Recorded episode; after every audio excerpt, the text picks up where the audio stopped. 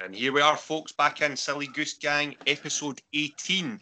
And joining us tonight is Professor Jeffrey Meldrum, uh, Professor of Anatomy and Anthropology at Idaho State University, which I believe would make you, if my college football knowledge is okay, a Bengal, Idaho That's State right. Bengals. Yeah, that's right.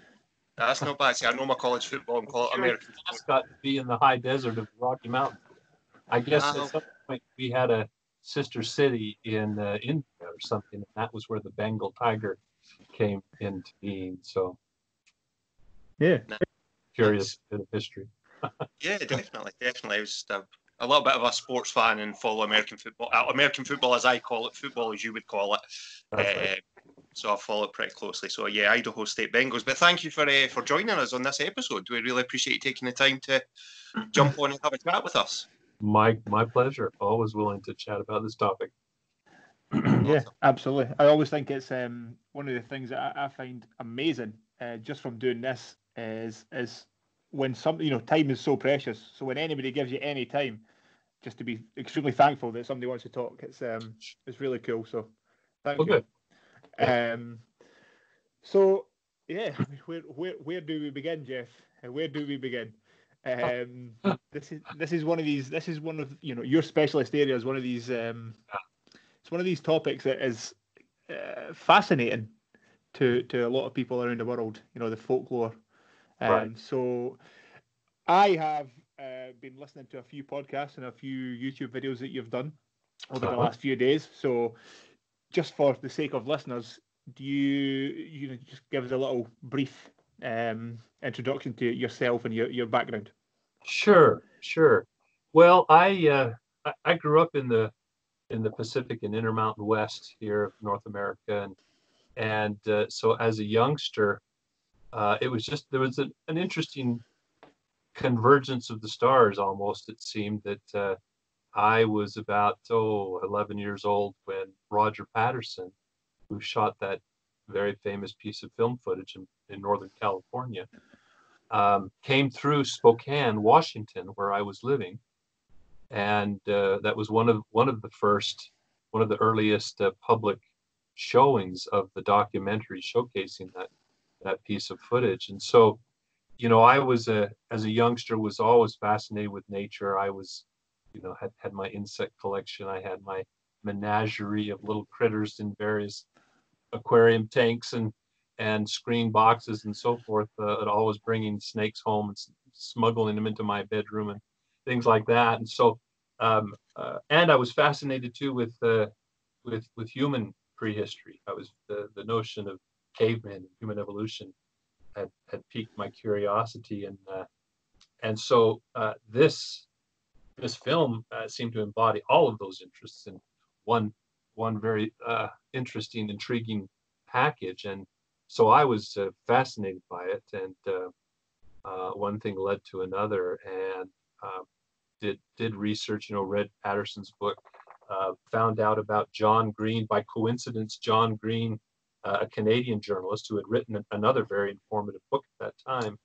Um, his niece was my librarian at school, at uh, grade school, and uh, and so uh, was introduced to his writings and and um, uh, you know just uh, it, it, it continually fascinated me. I mean, just just the, the fundamental aspect of the mystery of some unknown um, uh, creature, entity, you know, animal occupying or ha- inhabiting the the woods uh, that I frequented.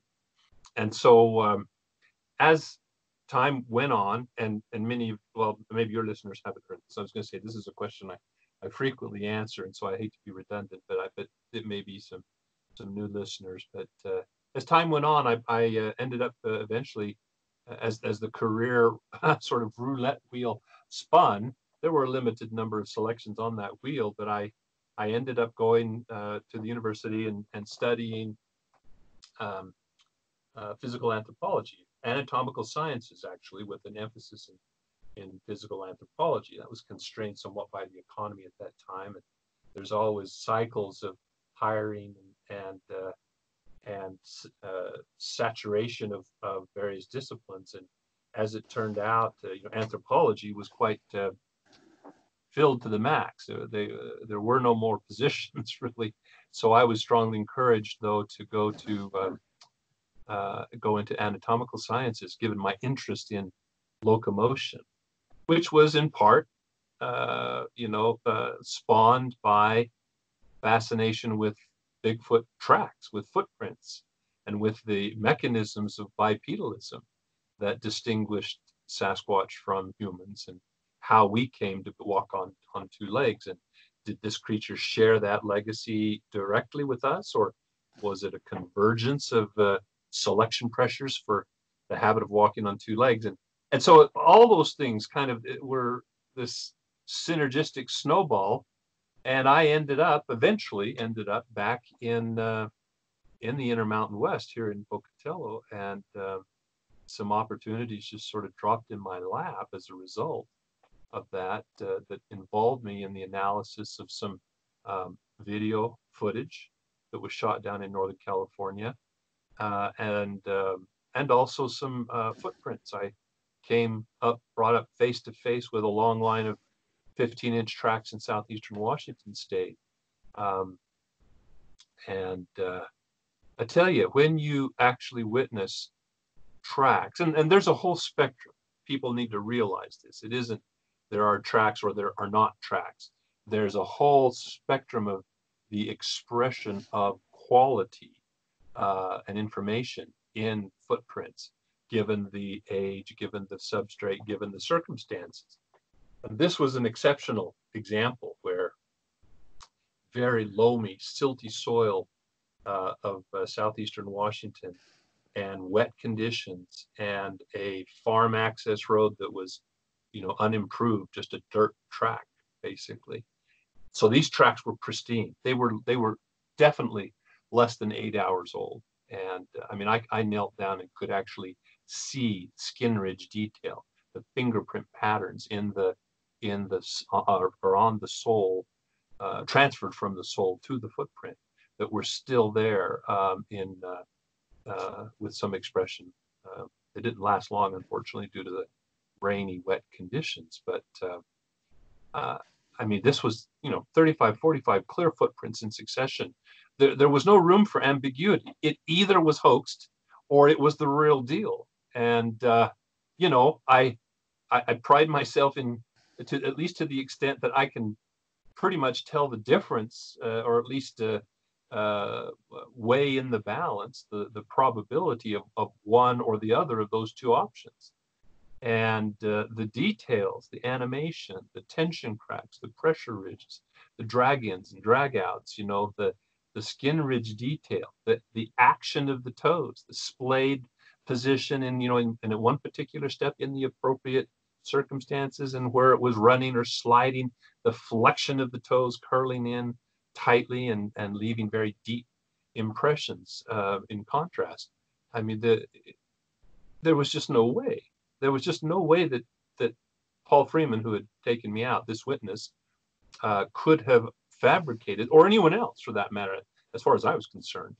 And uh, so I, I, was in the company of my my brother. We had gone up uh, to make a, a visit on Dr. Grover Krantz by chance uh, at Pullman, Washington. We're on our way back and stopped in and made this un, unannounced visit to this uh, individual. And uh, uh, gained his confidence, and he then confided that he had actually just found some tracks that very morning before we'd arrived. And I was incredulous, you know, like, what? and he said, Well, yeah, you want to see them? I said, Well, sure. And so we went up into the foothills, and boom, there they were. And I was pinching myself, you know, I how can this be? You know, this just can't. And uh, but it was quickly evident that uh, for for all his skill as an outdoorsman, I mean, he didn't understand the functional morphology of the foot. And you can you can be a tracker. That's the distinction, important distinction. You can be a tracker and not understand what's going on underneath the skin. Mm-hmm. Um, and uh, but I could see those cues, those uh, indications of of the articulation, of the flexibility, of the expansion of the sole pad, you know, the flexion of the toes, the number of joints that are in, uh, indicated in the toes and so on. And, and uh, you know, it was just kind of going over his head. He clearly had that glazed eyed look that my students sometimes get when I get a little moving a little too fast for them. and uh, uh, so if he didn't do it, you know, I can't imagine anyone else uh, going to the trouble under those weather conditions because, you know, chances are the could have stormed up uh, uh, quite seriously and washed them out, and all your effort would have been for naught. But yeah. as it was, we. Uh, so that's a very long answer to how how it got started. But that, I mean, we, my brother and I, uh, we hustled around and found a hardware store and got some plaster and and uh, you know did a lot of photography and examination and you know some cutting some sign to see exactly what had happened. That was the other thing that was so impressive is Paul had kind of kind of uh, surmised what he thought had happened that it had come along here and made this little hairpin turn down in the in the uh, in the, the field and then and then came up and disappeared going the other direction. Well we uh, it just didn't make sense based on what was there. And i thought eh, you know if he's right at all there's got to be you know then there should be more sign off in this particular direction. We couldn't find anything and I thought, well, maybe he's got it differently. And we, we started uh, marking out each individual footprint, just really assessing what was going on. Found the flexion point where it had done the hairpin turn on the opposite end of, of the seam and had then bolted back for cover uh, along this big irrigation ditch where there was all sorts of brush and brambles there um, and found tracks far beyond any sign of his activity. So he'd read the sign. He read the sign 180 degrees backwards. You know, so if he was if he was responsible, why would he portray it that way to me? You know, uh, and so anyway, we we made some plaster casts and did a lot of photography and examined it carefully. And and uh, boy, I tell you, that drive home, it was about a five hour drive back to Boise, embark from, and it was, you know, we were. I mean, the implications were, were, were sinking in. You know, my gosh, they really do exist. Because I had, even though I had this youthful enthusiasm from back in my grade school days, that interest, you know, had waxed and waned. And of course, nothing, no major breakthroughs, just the same old, same old. And, uh, you know, Dr. Krantz had done some work, but there were no, you know, the biggest breakthrough was the actually his papers, I think, papers on the dermatoglyphics uh, that were found in uh, also in this area of Walla Walla but no breakthroughs, nothing, uh, nothing significant. And uh, you know, so my skepticism was was pretty keen. But I, but we did this kind of on a lark. I, you know, I, I had been invited to evaluate this piece of video footage, and I thought, ah, you know, this will be just a fun exercise. I mean, kind of nostalgic, a fun exercise to revisit the the, uh, the topic, but but you know, easily point out the zipper and yeah. uh, and demonstrate my anatomical acumen in doing so doing. And the more I scrutinized and stared at this and considered it and looked at it and the impact of it and so forth, the I couldn't find a zipper. And in fact, I started picking out details of anatomy. Uh, I mean, there that were not to be expected in an off-the-shelf costume. Yeah. And um, and so uh, so it was uh, it was quite uh, you know, at that time, I was very keenly aware of the abuse that Dr. Krantz had suffered at the hands of his colleagues and the scientific establishment, as he called it. And uh, and uh, you know, there was uh, I've often said there was like there was a little imp on the shoulder whispering in my ear, "Do you really want to do this? Hmm. Are you sure you want to go down this road?" And the other one says, "How can you not? What an interesting, I mean, what, what a fascinating scientific question. And here you see evidence that that really is compelling. I mean, everyone should be convinced. Think. Uh, well, yeah. obviously not the case, but um, but that's kind of what set me down the road. And so now, you know, that was '96. What is it? Twenty some years later, and 300 plus footprint casts in my lab later. It's uh, and, and, I think there have been some breakthroughs. There have been some insights um, that have built upon you know what Dr. Krantz did, but uh, clearly have have uh, uh, extended our understanding of the model of the form and function of the Sasquatch foot as as revealed in the footprint data set, but I think we're on right on the verge of getting some DNA evidence eventually. And hopefully that will tip the scales, if not conclusively demonstrate the presence of a novel unknown species. Sorry to ramble. That's no, That's no, all. no. That, that's that's Super fantastic. Yeah. So there was a few, a few, like quite a few pieces in there, um, Jeff. So these footprints, in terms of location, how Hmm. uh, you know are they a long way from a town or village, or quite close? You know, in terms of proximity to to civilization, essentially. Right. Well, obviously, it takes two two elements to have a footprint found reported, and that's there has to be a, a track maker, and then someone who discovers it. So obviously, the tracks found in remote spots are are more infrequently found or, or hmm. reported, rather, Yeah. because they're infrequently found by human witnesses. In this case, in, in this particular example, we didn't have to go very far up in the foothills. And this was February the snow was just melting back. And so our winter snow's just melting back. And, and what this witness would do is as the lower roads became accessible, and in this area, it's starting to change now, but at that time, pardon me, but at that time, many of the roads, they were, you know, were tertiary roads. They weren't even gravel roads. They were dirt roads, just bladed with a with a bulldozer, you know, and uh, or grader. And uh, so when they were wet or when they're very dry and powdery, they take tracks extremely clearly. And uh, and and there's you know so there's a lot of I mean, yeah, any animal that's crossing from one side to the other leaves leaves sign. So um, what he would do is as soon as some of these lower foothill roads right adjacent to or just up into the national forest were accessible, he'd start driving and just look for any place that an animal that a Sasquatch had crossed the road or had walked along the shoulder of the road. And these were reportedly the first tracks that he had found of that particular season. And uh, so they were, you know, right on the border of the national forest. And they, you know, in that part of Washington, they cultivate right up to that boundary.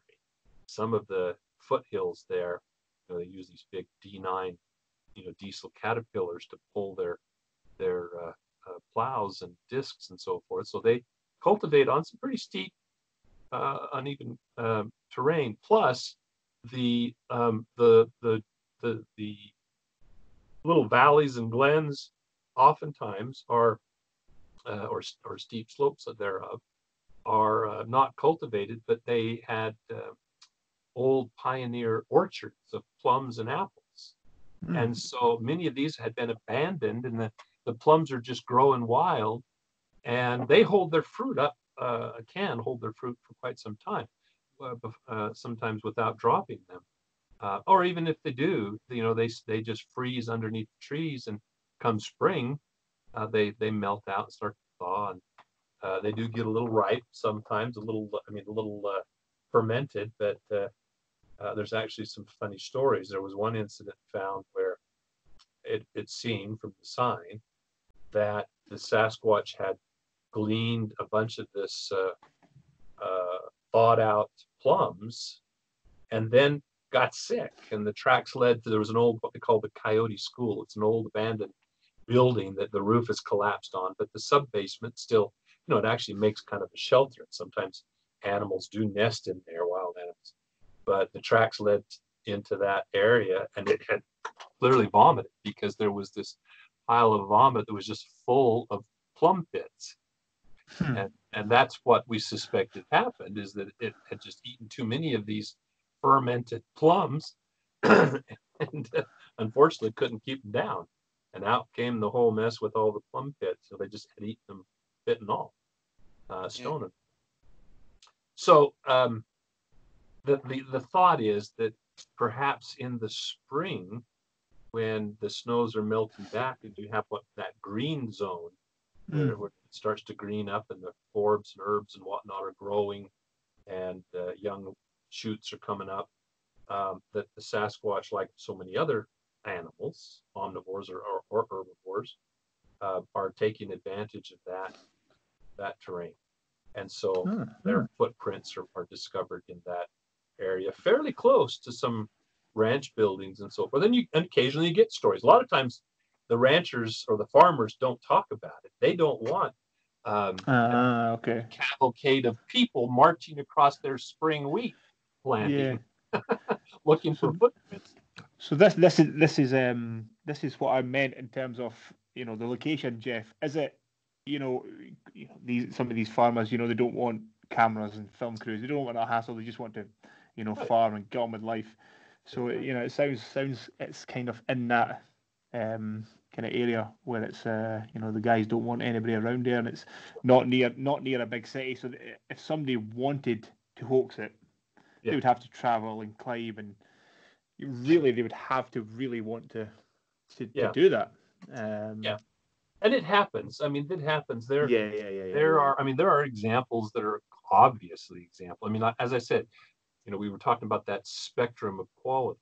Well, um, so there's a lot of gray area, sort of, of of ambiguity, where people think they may have found a footprint, when in reality it's probably just a pothole or a puddle or something like that. Mm, uh, mm. or another the track of another animal misidentified like a bear with its toes or uh, even sometimes in the wintertime bounding animals like deer will leave a succession of punch marks in in say three foot plus snow banks or snow uh, cover and uh, and that melts out a little bit and it and from an angle if you're not looking down into the hole to see the individual uh, hoof prints if they're Mm, mm. if there's that much detail. Uh, from from an angle, it looks like a remarkably, sometimes even alternating series of steps. But amongst that mix, there are some examples where people have clearly uh, tried to plant evidence, and it happens. But it's extremely, I think, extremely rare. Uh, there, those are the exceptions rather than the rule. When I look through the tracks that I have, the vast majority are either I think the real deal or misidentification. Yeah, Um, and and then the like I said, the occasional in over interpreting. We, we've had a rash of, of human footprints too that have been reported, and and the the justification is offered that that they're like you point out found in very remote, isolated areas where it would be hard to imagine anyone tromping around barefoot yeah, yeah. but they show all the hallmarks of a human footprint from the longitudinal arch, the well-developed ball. You know, first first of all, they're not very big. You know, they're, they're in the human size range, so on Mm. average about uh, oh nine ten inches. Um, they have a well-differentiated big toe from the smaller toe pads with a very steep angle at the lateral. Fifth toe is often bent in from shoe wear to where it's almost lying on its side. Very narrow heel. One of the things that that differentiates Sasquatch because you know as, as anyone remember back to their college physics that volume increases to the cube of linear dimensions. And so uh, whereas surface area only increases to the square. So body mass is getting disproportionately big relative to the increase in size of the surface area of the sole of the foot which has to distribute that weight and so there are only so many ways that a big primate, a big hominoid, can solve that challenge. One is to not have an arch, which focuses weight on the ball and the heel. So it greatly increases the plantar pressures under those points of the foot. And, and, and we have modified them accordingly. So we've got a big, thick heel pad and we've differentiated ball under the joint at the base of our big toe.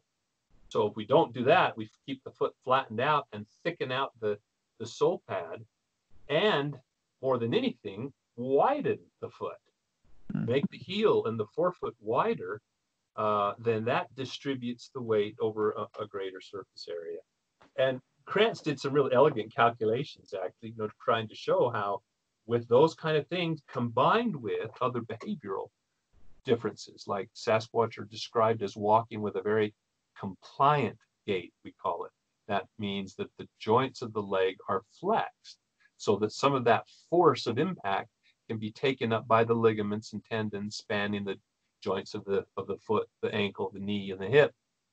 And uh, by doing that, and, and scientific experiments have been done, uh, you know, where even where that behavior is even utilized by humans in certain athletic endeavors, uh, you can reduce the impact forces, what we call the ground reaction forces, by as much as 18, 20%. So you combine that with the increased breadth, with the increased surface area due to the flat, flexible foot, and uh, the Sasquatch uh, actually has to tolerate poundage per square inch on par with that that humans experience, which you know is if you're running or jumping or whatever is probably yeah, you know close to the limits of tolerance for those tissues, for those uh, soft tissues and hard tissues of the foot, and yeah. tremor.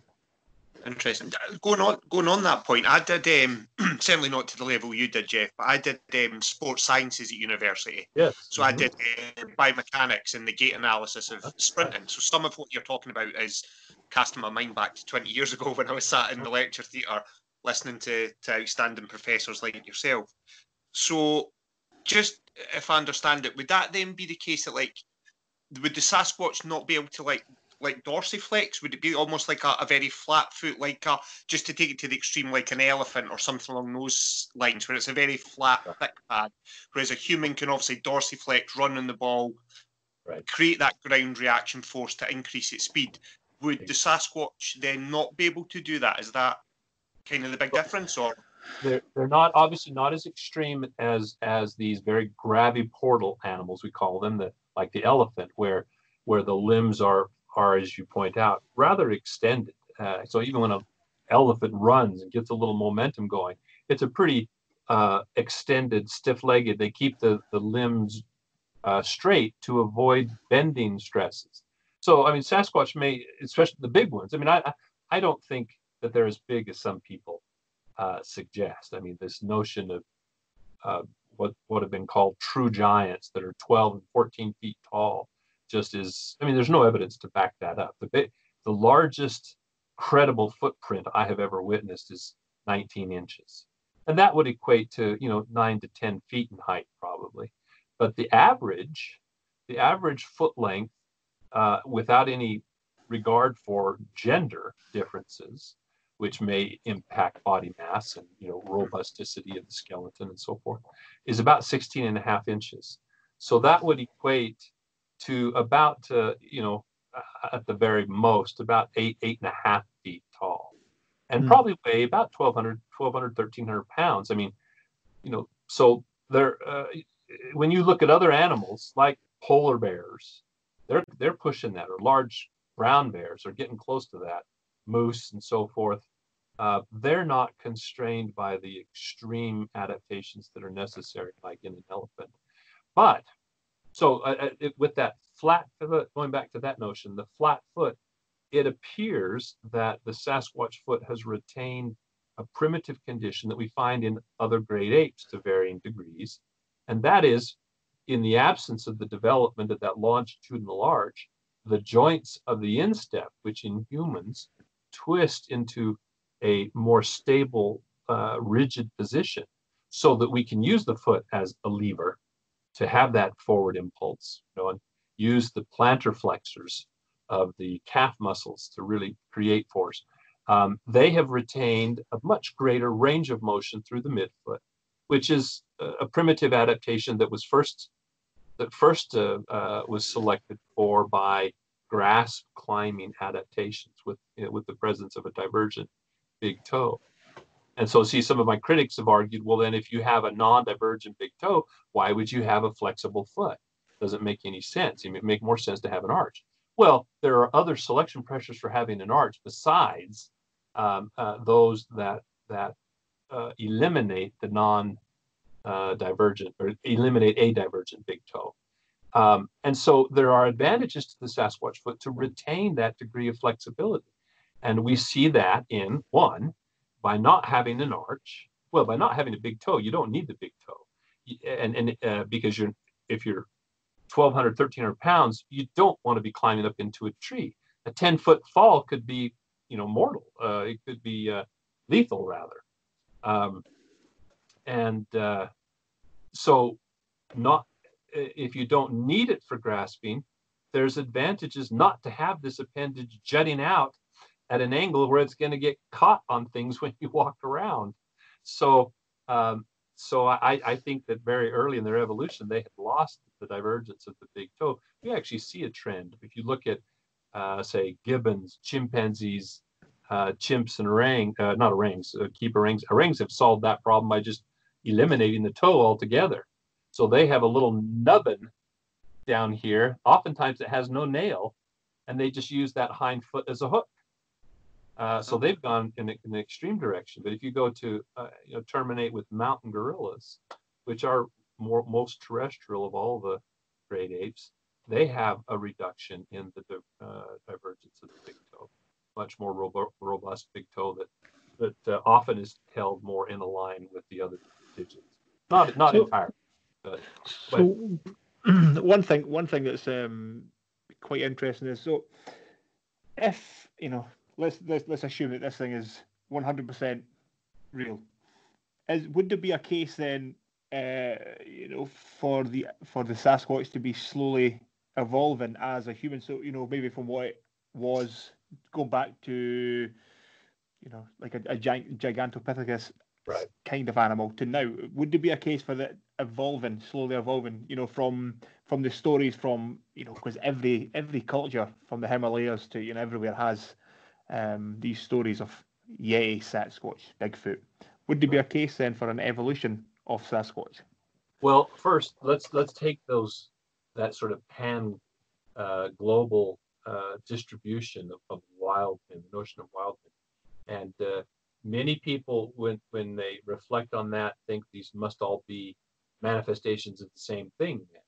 Well, one of the things that we've we've been learning here in the past 20 years or more is that uh, hominin and hominoid. So if we use hominoids in, in the taxonomic sense, not in the colloquial sense of, of human-like or man-like, but rather members of the superfamily Hominoidea, which includes us and the apes.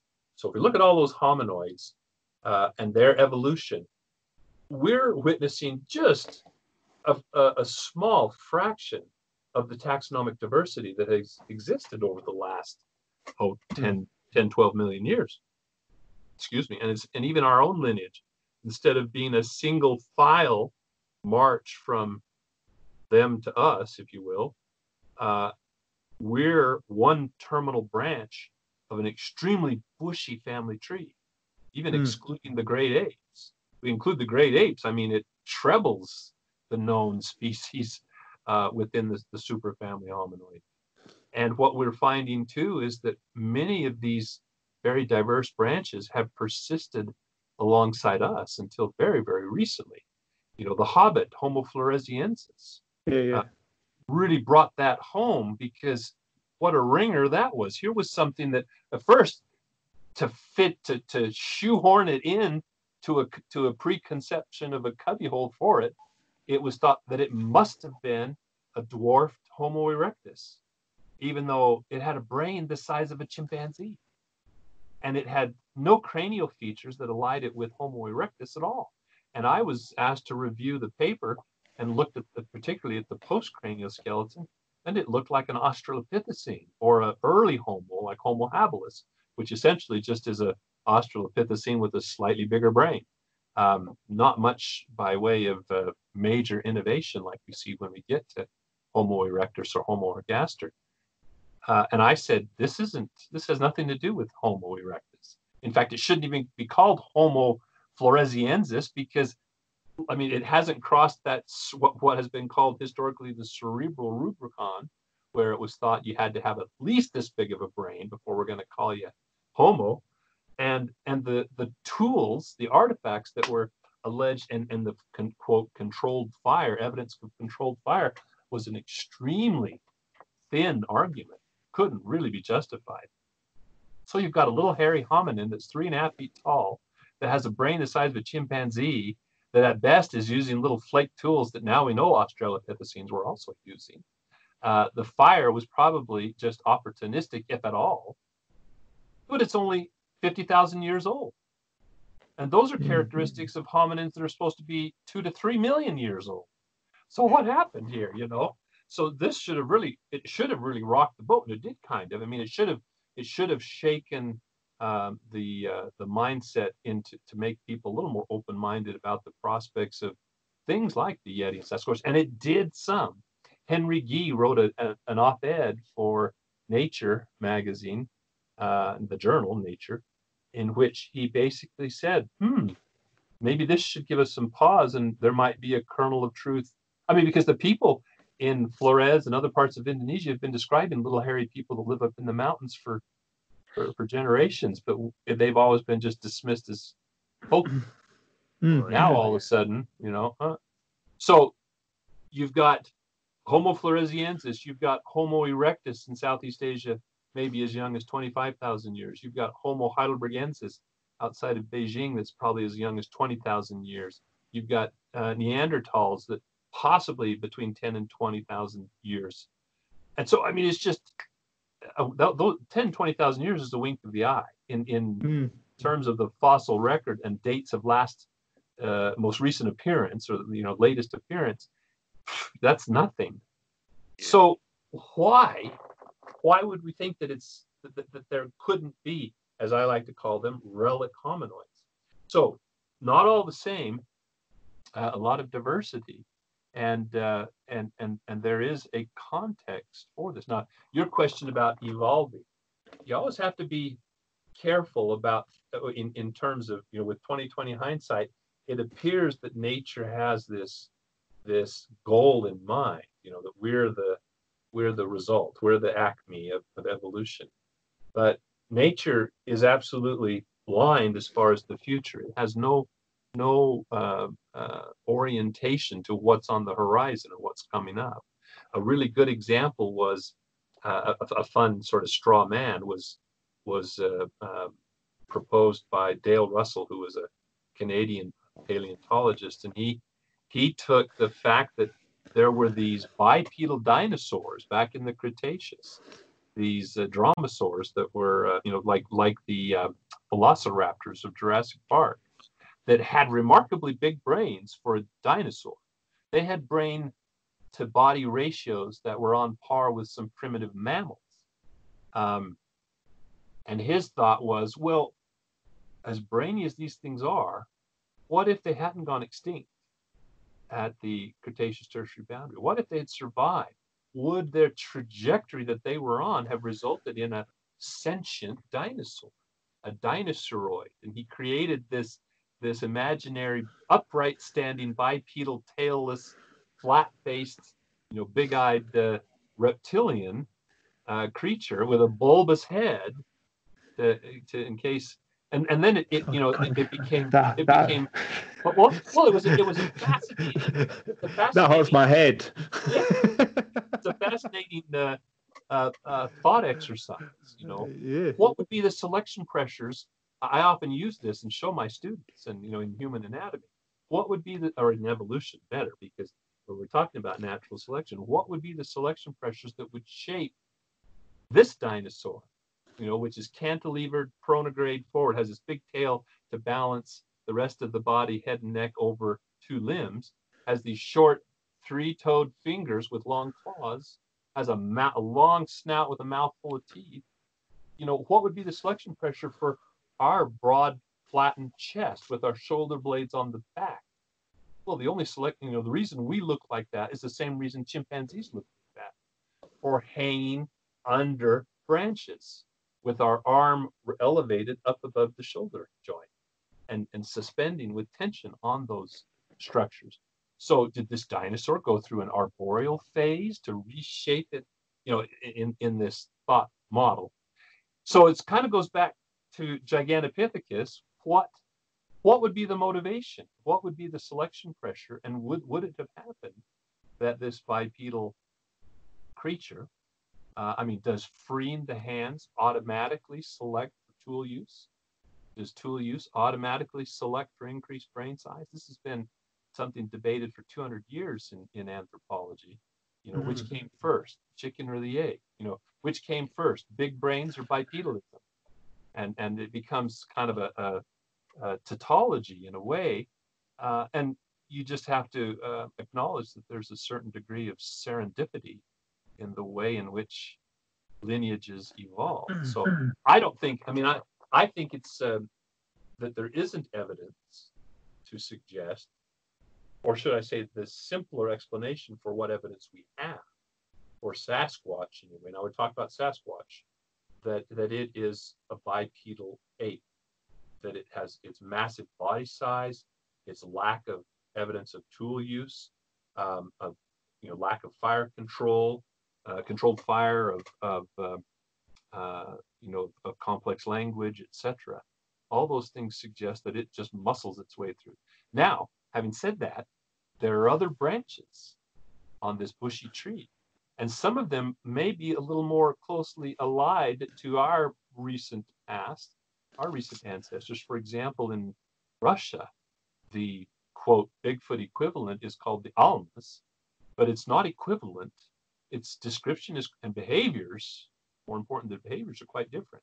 It's often described as being only about five and a half to six feet tall, covered with hair, but with differentiated head hair often. Um, it, it, it is attributed with using um, uh, stone tools.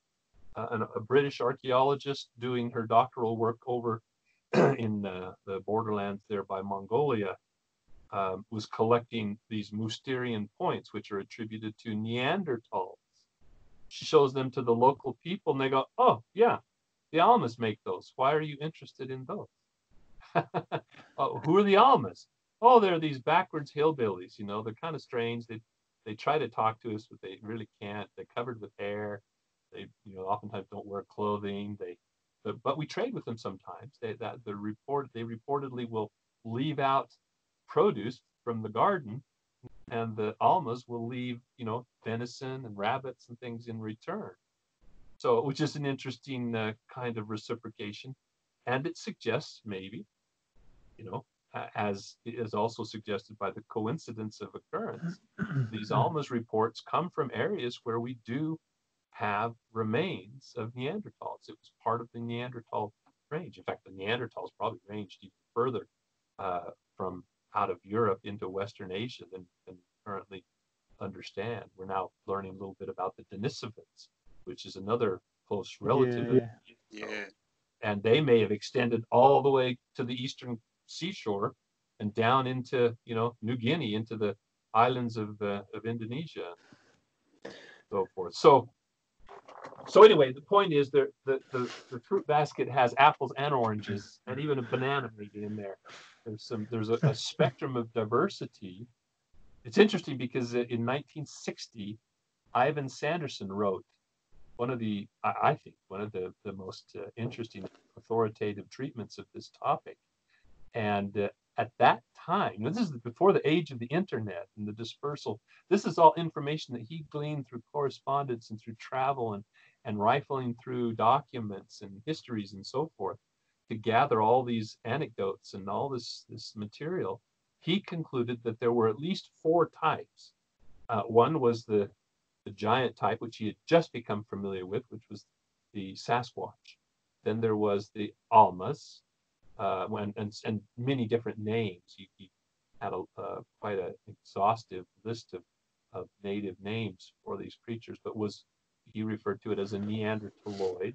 And then there mm-hmm. was a much more ape-like form in the Himalayas that he felt, you know, it was at the the root of the Yeti, and then the little people, not only of Southeast Asia, but he even has a, a few other uh, pygmy forms uh, in South America, for example, the uh, uh Duende and Sidapa and so forth, uh, um, and in Africa. He also there was one in Africa as well, the Agogwe, I think is the term, one of the terms.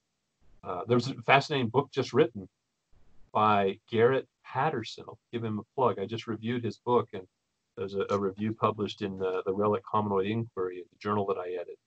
But Gareth Patterson, Gareth with a TH, um, he has written numerous books on natural history. His most known for his conservation work, trying to uh, gain better protection for elephants and lions in Africa.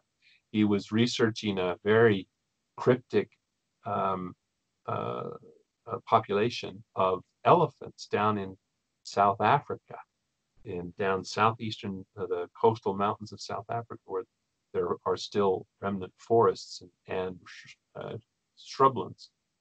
And uh, but in addition to to describing these very um, ghost elephants, uh, rare almost to the point of being mythological themselves, he had firsthand encounters, three firsthand encounters, and collected stories of the Otang, it was called. Otang, which, based on its description, is uh, you know, some relic Australopithecine by all accounts. Mm-hmm. You know, Australopithecine or early Homo, possibly Homo naledi, for example. We have, uh, you know, this this odd discovery uh, of, a, of a hominin species that had a sort of a mosaic of primitive and derived characteristics, but for the most part, you know, look, it looked uh, like a, a, a an Australopithecine in many respects. It's given the term Homo naledi, but uh, but it's you know right there on that cusp. Uh, you know, expecting showing characteristics that you would you would associate with uh, uh, Australopithecines from two to three million years ago, and when the dates came back, it was just a couple hundred thousand years. It overlapped the appearance of modern Homo sapiens.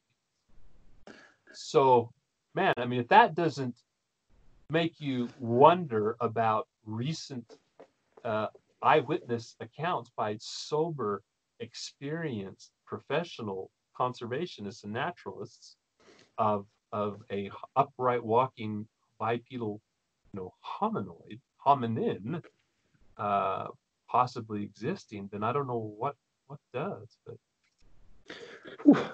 there's yeah. um, there, there's there is so many things here, Jeff. That, uh, I would love to pull you back on, but I've already forgotten half of them. So, at, yeah. At, at, at, some point, I will have to re-listen to this, and we will have to speak to you again at some point. There's so many like, things here that I would love to, to branch out into.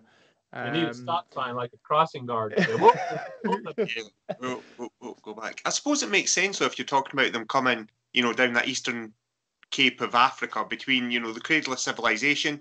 You think about the fact that in the waters off Africa, the, the coelacanth was discovered, you know, millions of years after it was supposed to have been extinct. Right. That whole neck of the woods, there must be. It makes sense. And as you say, if, if that doesn't get you at least going, hmm, then yeah. then you're closing off. And I think that's the, I think that's, you know, when you grow up, you think, well, science looks for facts and information. And it's only as you get a little bit older that you realise that sometimes within science and then with any, you know, field, yeah. people find their niches of, you know, this is my area, and if it doesn't quite fit in there, it does. And you you must experience that obviously with with the research that you're into. But if you're talking about from a you know a, a pure science basis, you can't immediately just discount something just because you don't think it exists. Right. Like I've never seen, I've never seen. I'm trying to think. You know, if I hadn't been to a zoo, for example, I would never have seen, or we didn't have televisions. I wouldn't have seen zebras. I wouldn't have seen any of the great apes that you're talking about. Does that mean they don't exist? You know, if you're taking it to that extreme level. Exactly. Yeah. Yeah. It's all too easy to sit, you know, comfortably in your armchair and uh, pontificate about what is and isn't real uh, and discount the eyewitnesses who have seen something. And we're not just talking a flash of fur or a bump in the night. I mean, I I have talked to so many people, some who I've come to be very uh, good friends with, closely acquainted with. I know their character, and uh, you know they they really saw something, and it I, you know, I've been through all the things with uh, the uh, and and certainly uh, acknowledge some of the um, caveats that go with eyewitness testimony. And uh, I was on, I was doing a radio show one time, and uh, uh, the caller asked me if I was familiar with Elizabeth Loftus and her work. She's a psychologist who uh, has gained some notoriety because of her um, uh, her um, uh, research that suggests that eyewitness testimony is unreliable. You know, especially when talking about uh, in uh, in the legal sense, legal uh, litigations and, and so on. And uh, I answered yes, I was familiar. Obviously, was familiar with with her work, and I said I don't I don't uh, really see quite. I mean, I see some applications, but I, not whole cloth. And he goes, well, you if if you're familiar with her work, then and you acknowledge that you have to discount all eyewitness testimony as just unreliable. It's it's not good data. I said, well, it's a little different, you know, when the little old lady is standing in front of the lineup of of uh, of, of uh, suspects uh, of a purse snatching, and she has to try to pick out which one's the guy who, of all these similar looking people, is the one in particular that versus say an experienced outdoorsman who had seen something under good conditions of observation, and here lined up before him is a moose, a deer, a wolf, a bear, a Bigfoot, and a hiker. You know, I said it's kind of apples and oranges. They're not the same. And in fact, it's interesting that in in, in the past uh, couple decades there have been there's been a bit of a backlash and pushback by researchers that have actually demonstrated the remarkable reliability of eyewitness to re- uh, recollect details. I mean, it, you have to you have to look at the circumstances and the application.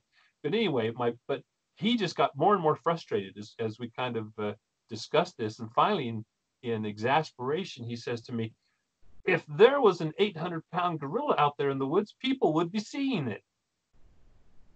And I said, "Well, that's kind of where this conversation started, isn't it? But uh, people are seeing it. But you're Mm-hmm. you're a priori discounting their testimony based on your assumption that it's unreliable. You know, you can't Yeah, have wait, both. wait, wait, wait to wait to trip yourself up, huh? But anyway, um, So one one of the things that's quite interesting is um so you know uh, you know I do quite a lot of hiking and, and these kind of things, and if you know even in Scotland where we don't have you know it's not a huge country we don't have great areas of woods and hills. I've been in you know wooded areas that are you know maybe ten acres. It's not big, but the wood it, it gets so dense and dark. Yeah. that You, you sometimes just walking through there and you're kind of going, "Ooh, yeah, this is quite, you know, it's so dense. You think anything, anything could be in here. So if you take that and multiply it by thousands of millions of times, and you know, like you know, the northwest that you're saying, where the, the woods are enormous, you think Right. there really could be, Yeah. you know, not even just Sasquatch. There could be any number of well, right. unidentified uh, species in there that we, you know, we just don't, well, we don't, we don't have evidence of.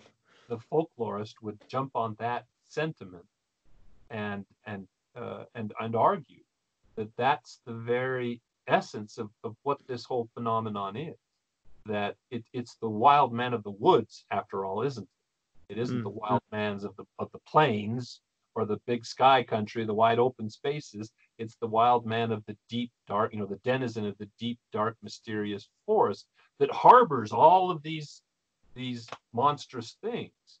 And so the, it's simply a manifestation of our you know a, a personification rather of our fear of that dark unknown and and you have that reaction it's just part of the the the uh, psyche. But you know the thing is it's not universal. It doesn't show up in every culture and it doesn't certainly doesn't show up the same in every culture as we pointed out. And yet the differences have remarkable consistency with some of the paleontological and phylogenetic evolutionary scenarios that we're now starting to gain an understanding of that certainly was unknown to you know the peasant the european peasant of, of two three hundred years ago or earlier even. I mean you go back the earliest literary tradition in, in western culture the gilgamesh epic and you've got Hmm. the the hero and the co-star. And who's the co-star? A wild man covered with hair you know that Hmm. flowed in the wind like the grain. You know she was the grain in the uh, in the field but that that knew nothing of civilization that frolicked with the animals the animals didn't fear him so forth so forth and it wasn't until he was sort of ceremoniously uh, seduced by the temple uh, So the, priestess that the the epic of Gilgamesh is just is that the you know another way of you know another culture's um, Noah's Ark is that is that correct? Well, there there's a connection there to yeah stories that seem to be similar to Noah's Ark. Yeah, survives the big flood exactly, but Okay. and Yeah. you know in search in search of eternal youth, you know immortality, you know the, Yeah. the quest for immortality. So there's all those themes, and so that's why you know, and that's the that's the kind of double-edged uh, uh, aspect of this phenomenon is that you know the literalists or the literarists um, and uh, historians and folklorists and so forth point to this as an archetype of the human psyche. This the wild man image crops up over and over and over, and its hairiness is just a is an artistic metaphor of, of wild, Yeah, uh, that makes- and non non uncivilized. So, Hmm. but see, and the thing is, it doesn't, in my mind, it doesn't have to be either or. If if such a creature exists, and and our species has had interaction with these non-human hominids of various stripe for the entire duration of our existence, it, it stands to reason that our myths, our our stories, and uh, you know our culture would have elements of those those things. I mean, our our our culture doesn't evolve in a vacuum, and there are other Aesop's fables. There are other characters. There are other animals. You look at, and this is one of the things about the Native American lore, where the wild man of the woods features and wild woman of the woods features quite quite prominently, and um, you know they they have other mythical creatures, the thunderbird and so forth, but they all pretty much trace back to real animals. And of course, and even the unembellished real animals are are uh, have personalities, have characteristics. Uh, you know, the clever or the the uh, trickster coyote, you know, for example, or the or the raven, the wise raven, so forth, and all these different things. Um, so I don't think that's the problem. As you- when you get into this, well, it's got to be this or this. Well, no. I think if it's truly, if it's real, we should see the two of them, and they're they're going to be intimately interwoven with one another. And and in reality, that's that's where I uh, that's what I experienced. That's my impression, and my Mhm. interaction with Native Americans who uh, are are familiar with their traditions. You, you know, now uh, there are fewer and fewer, unfortunately, that are just as with us, but um, our cultural uh, underpinnings and roots and so forth. Um, but where they are, that seems to be the case. I mean, for them, it's uh, yes, they they have a spiritual side, but they're just as much part of the physical landscape as any other form of wildlife, be it bear or deer or elk or coyote raven. And are, are the sightings predominantly then, or, or the ones that, that you've investigated, I suppose the word I would use, are they kind of localized to the Pacific Northwest? Are they on the East Coast? I'm thinking maybe like um, maybe like Maine or somewhere, you know, on that far northeast coast of America, going up into Canada, sort of similar uh, climates and, and areas, or how does Well, that how's that yeah. working out? a, a rule of thumb. Uh, there, there, you know, oftentimes on the television documentaries, you'll see uh, statements that suggest that every state of the union, every state of the United States, has had reports of Bigfoot, and that may be, you know, but there, but there's an important distinction. There may be reports, Mm. but uh, there may not be Sasquatch actually there, because there are misidentifications and there are you know delusional people. And you know and, and as we alluded to not all eyewitnesses are equally reliable or credible uh, based on their experience their motivation their interpretation perception etc etc there, there's some good evidence and, and um, it's an interesting story but i won't go into the whole thing story. But basically uh, a study was done and one of the outcomes of the study was a remarkable congruence between the distribution of black bear and sasquatch and uh, so much so that that they uh, it turns out it was meant sort of tongue in cheek but it was taken as a serious conclusion. They suggested that that was the explanation for sasquatch reports. Just misidentified black bear. Well if you look at the black bear distribution i mean it's another large omnivore. Uh, so its habitat its uh, niche requirements are going to have some similarities convergences with sasquatch and certainly there would be a range overlap. So if you look at black bear distribution across North America, um, it's it's remarkable that it does take in those habitats and those areas where I would give it more credible uh, with uh, eyewitness accounts and and corroboration with footprints and other trace evidence uh, come from. So the Pacific Northwest, you know, obviously historically the most well known, although well, I shouldn't even say that. You go back to the more historic uh, newspaper accounts and so forth of uh, from uh, a young United States, 1800s and so on, and, and back. And there are reports of wild men, of gorillas, you know, of different things like this that uh, could be representative of Sasquatch, and you know, if they are reliable accounts. Uh, and I, you know, there's some obviously there's room for journalistic shenanigans, but I don't think you can write off every report like that. You know, when they appear on April 1st, then uh, so that raises a question of what the motivation for publishing it was. Um, but so, in other words, Pacific Northwest, the Intermountain West, the Rocky Mountains, um, up across the uh, boreal forests of Canada, down across the Great Lakes area.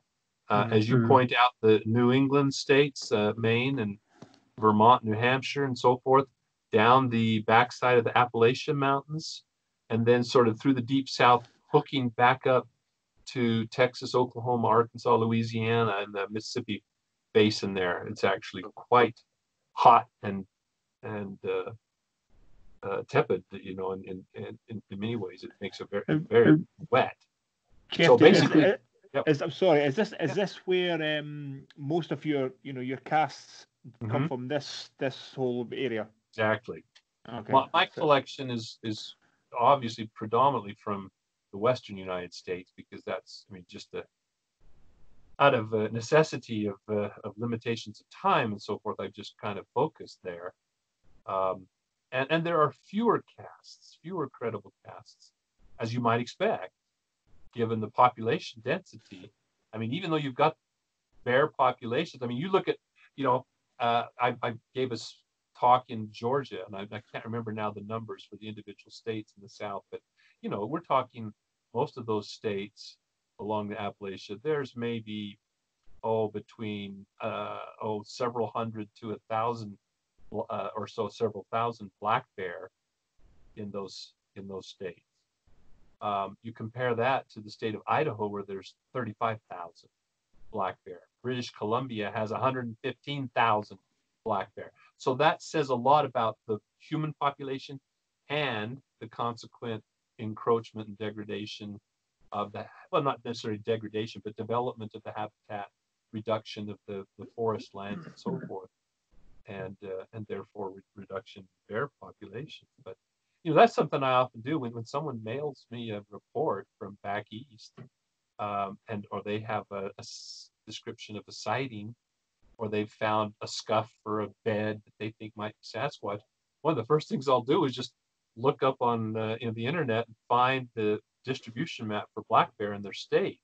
And and if there's no black bear, then you have to question now, it's very mm-hmm. possible. This is always a caveat that I add to that to that uh, uh, disclaimer, and that is um, we, we have some hints about the possible social organization, social structure of this species, and and I I think based on a number of different factors that it's most likely, you know, they're they're largely solitary. The males dominate an area of, of land so like, like an orangutan. Unlike uh, gorillas, gorillas dominate several females and they move around as a unit. And, and their ranges actually kind of overlap a bit.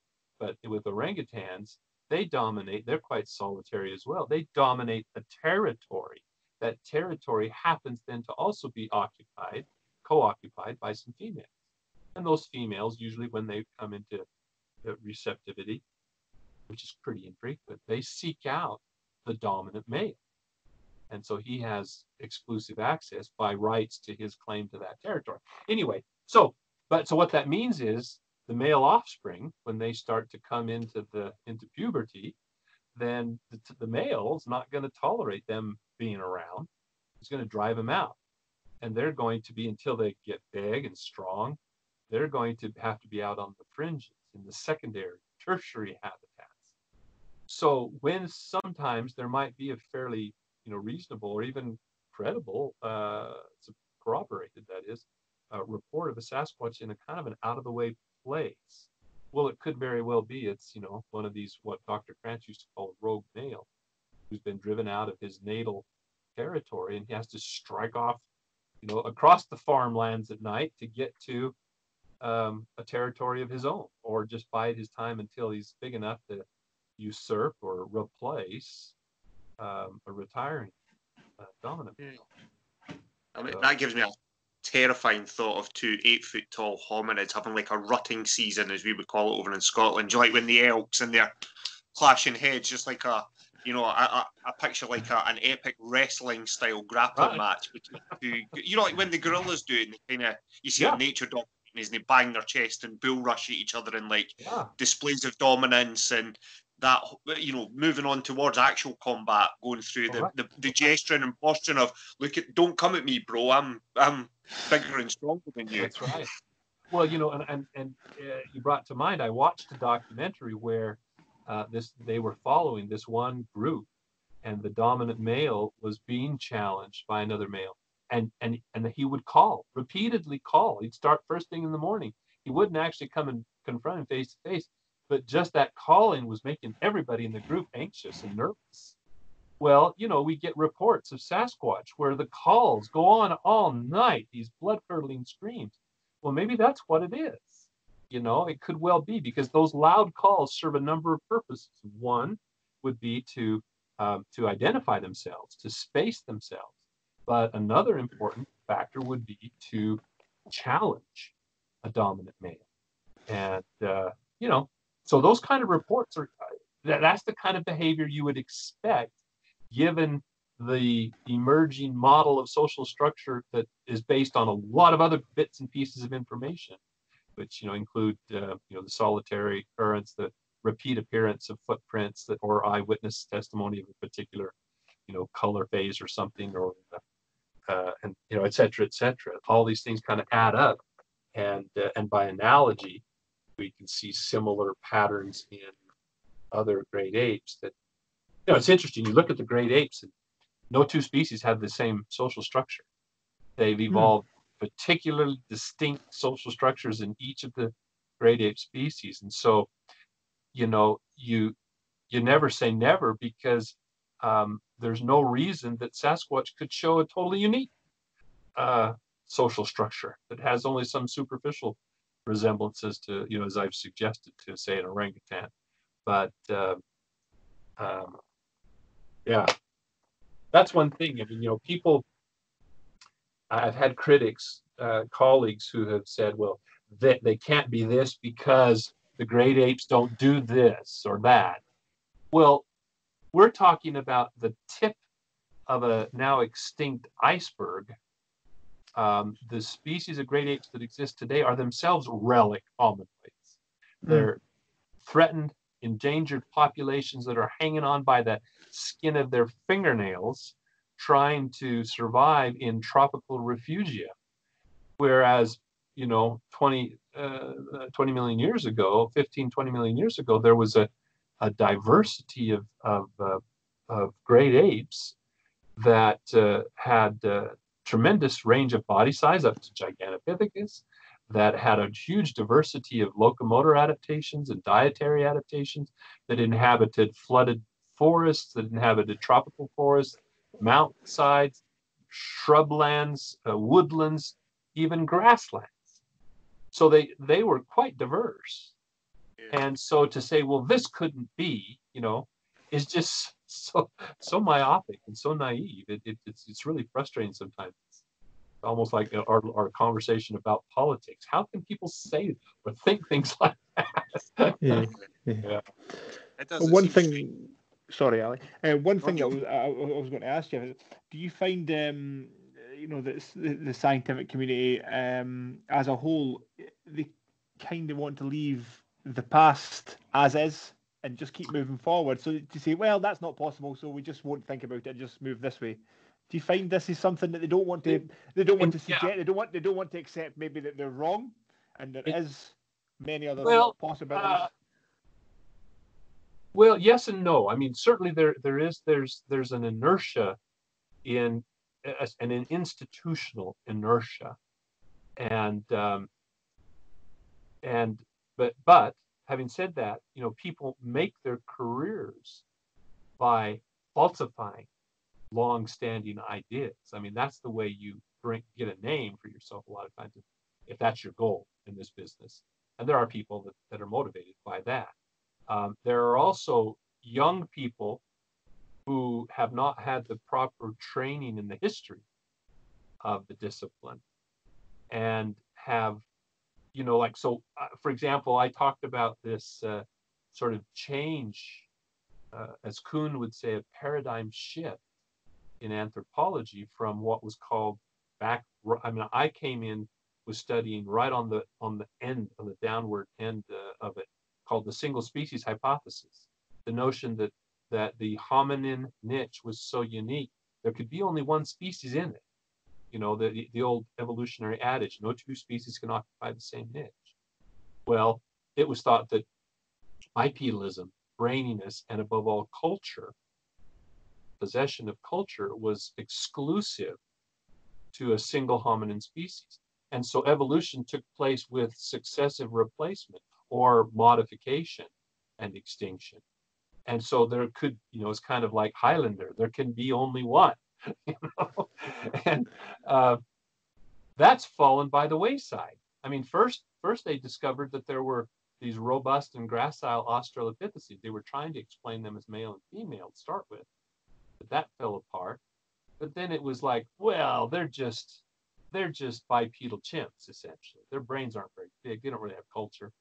So they kicked the can down the path a little bit. Once Homo emerged, then there could be only one. Well, no sooner had they said that than Richard Leakey demonstrated in East Africa Homo um, rudolfensis, Homo habilis, uh, Homo erectus, and robust Australopithecines all living simultaneously at the same time, right there in East Africa. So boom, kick the bucket further down. Well, okay, but you know, once Homo sapiens emerged, you know, we're the last hominin standing. There are books by that title, The Last Hominin Standing. Well, why? Now, now we know that there was Neanderthals are, are a separate species. I mean, no one can argue that they're not a separate species any longer. We've got Homo uh, neanderthalensis. We have Homo, Den- oh, as I mentioned, we've got Denisovans, we've got Heidelbergensis, we've got uh, the Hobbit, we've got Naledi, all coexisting. Well, not quite Naledi earlier, but anyway. But the point being, there was a, a bevy of others coexisting until almost the uh, the you know the, the uh, present, almost the present. Um, so, oh, I forgot my train of thought here. Why? Why? Oh, paradigm shift. So, so I, I had, uh, you know, I, I really wanted to drive this message home, and I had submitted an abstract for a presentation of a of a uh, a, a speech or a podium uh, presentation. Um, I was going to also include data, you know, and talk about the um, where the evidence was pointing, but I wanted to provide this this theoretical context so that it wasn't just you know Bigfoot, and that's they immediately thought uh, supermarket tabloid, but that they saw that it's rooted. This conversation is rooted in the context of uh, of patterns and process of human evolution. One of the reviewers said, "There's been no paradigm shift. I'm not aware of any paradigm shift." I mean that kind of thing. How can you say something like that again? I mean, it just reveals a naivete. This was a fairly young person. I knew who this person was because this particular reviewer wasn't anonymous. He was one of the organizers of the meetings, and we because because my abstract was rejected, and I protested and went all. And I couldn't. First of all, I, I didn't get notification at the deadline when I was supposed to be notified, so I could make my plans. And they kept stringing me along, stringing me along before they finally um, said it was denied. It was rejected. You know, uh, and uh, and when I when I appealed, there is no appeal process, but when I when I requested an explanation, uh, I couldn't get one, and I so I resorted to the uh, uh, the executive committee, and no one would answer me. No one would reply until finally, I guess they put the screws to the this one individual because then he wrote back and he wrote and he but he was the one who said there's no paradigm shift i'm not aware of any paradigm shift you know and he said you you know you're presenting information that you've discussed in the past at these meetings. And i go no i'm not. You know this is not this is all new evidence that i'm presenting. That's the kind of thing you run into. So uh, yeah it's more it's there, there's a, a, quite a spectrum. I mean, uh, I could write a book just about the human side of science, you know, that I've experienced as a result of my involvement in this. And you get different reactions, different personalities. Um, uh, but um, I, someone actually said to me uh, th- indirectly through the editor, again, we were invited, the two of us, uh, one of my coworkers and I were invited to write a review paper of the kind of the, the state of the of knowledge. What was the evidence for Sasquatch and the existence of Sasquatch or other relic hominoids? And so we did. I we put together. I thought it was a really good paper, and it was just you know it was uh, uh, very good summary, and uh, the editor was quite delighted with it, but it got squashed by the Scientific Advisory Board. This was the California Academy of Sciences, and they wanted the publication of the paper for their um, their sort of uh, semi-technical uh, magazine, uh, California Wild, it was called at the time. And uh, when I pressed again, I pressed. I mean, I don't just roll over for these things. Um, the principal objector uh, antagonist said, they can't exist, therefore they don't exist, and it doesn't matter what evidence they think they have. Know, I, I thought of having that engraved on a placard or something to hang up yeah, somewhere to show my students what not to say if you're a scientist. Well, I mean, yeah, you, you it, almost, yeah, yeah, it sounds anti-science. Yes. Yeah, this, this sounds completely like a going against the, your own grain. It seems crazy. Right. Yeah, no, I know. It just it was unbelievable. I could, and I said, I said to him, "Well, you're the editor. Don't you have final call?" He goes, "Well, you know, it, in theory, yes, but I can't go against the recommendation of my scientific advisory board. They'd stop being my scientific advisory board. So it didn't get mm-hmm. published. But that person, uh, yeah, that person holds a, a uh, has a special place in my in yeah. my heart the list of people to serve up crow if the opportunity ever. yeah, definitely. Do you do you think then that, that, they're saying that just off the back of that statement there, Jeff? You're saying you know what it can't exist, so it doesn't exist, therefore it can't exist. That almost self self, um, you know, confirming itself. But do you think maybe like a, a, a, DNA or a genome from a piece of evidence would would be the holy grail that would finally turn everyone around? Well, maybe there there is there's no precedent for recognizing a, a, a novel species on the basis of DNA alone. You know, okay. DNA has been used to has been used to um, differentiate, say, subspecies or sibling species or whatever. But you know, in those cases, the bones or the skins exist in the museums already, and they're just kind of refining the taxonomy.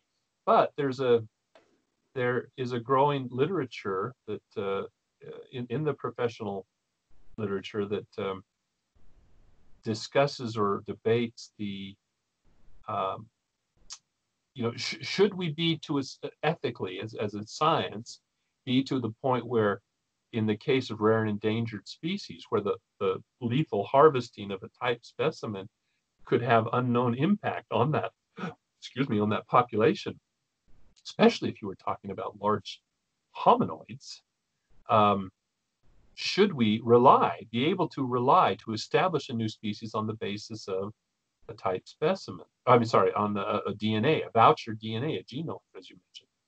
And, um, and maybe Sasquatch will be the test case for that.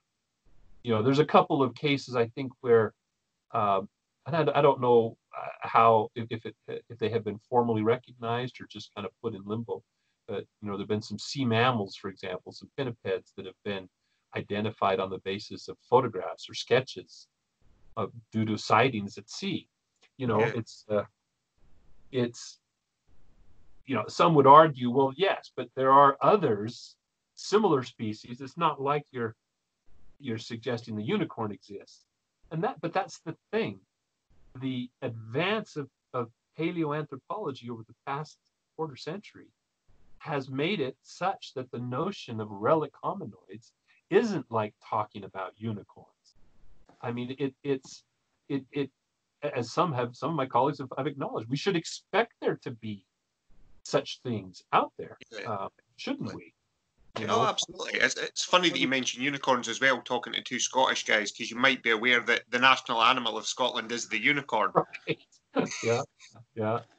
Well, see, and one time, I, I, I, one time I, uh, you know, uh, would show this slide in one of my talks, and and it was from an old medieval bestiary, and I and it has some really rather fanciful uh, creatures like dragons and unicorns, and and I pointed out how some of these have been explained now and recognized as being just rather embellished representations of animals, like you know a crocodile, a crocodile, a saltwater crocodile, and and you know, but then there's others that still are, have been relegated to mythology, like the unicorn. One of my colleagues, who, who's who's been one of my best uh, sounding boards uh, on this kind of topic, because he shares many similar interests. But he comes up to me after he says, "You know, Jeff, I think you you misstepped there." He said, "Go back and read the original descriptions of unicorns. They've got thick skin, thick plated skin. They've got big round feet. Their horn is not on the middle of their forehead, but it's on the end of their nose. They're descriptions of rhinoceros. Yeah. And so, of course, you know, the medieval unicorn that's captured by the Virgin, the fair maiden, has a much different appearance. This kind of, you know, gracile uh, uh, colt or goat cross with, goatee and horn. You know, it's a very different uh, image than a lumbering uh, rhinoceros. But, You've just but who knows? just you've just you've just ruined you just ruined the national animal of Scotland. next next you'll be telling us Nessie's not real. Jesus. a unicorn on steroids, you know, yeah. the man, the man unicorn, one that could wear Yeah. a kilt and not do it. oh, Unicorn in the two of Scotland's great animals. Yeah, that's um. I tell you, I've got s- there's so many things. There's so many things now clicking Yeah. in my head. I've, I've got this far too much information in my head now, Jeff. Um, Well, I'm surprised you haven't asked me about the gray man yet. well, Well, it's- yeah, it's- the great man It's of Ben Macdui. I don't, uh, you know, I don't, uh, unfortunately, don't profess to know a lot about that and the traditions. And and I, it's interesting though that uh, Bigfoot in Britain is all the rage now, and there have been books even written about all the sightings. You know, but as you point out, there's precious little forest left on the continent there, on the island rather, the Isles, and uh, you know, an animal like I don't know if I've never actually looked to see if there is a black bear, a wild black bear population uh, in Great Yeah. Britain. I don't believe Yeah. there is. Not, not Yeah. If, if you again going with it, you're probably talking. They, re- Well- they estimate around fifty thousand years ago the bears last kind of Yes. like Yes. sort of maybe the tail end of one of the, the kind only of the, the thing. The Yeah. only thing, the only thing that there's been sightings of is a big cat. That's that's pretty Right. much about it. That's that's about it.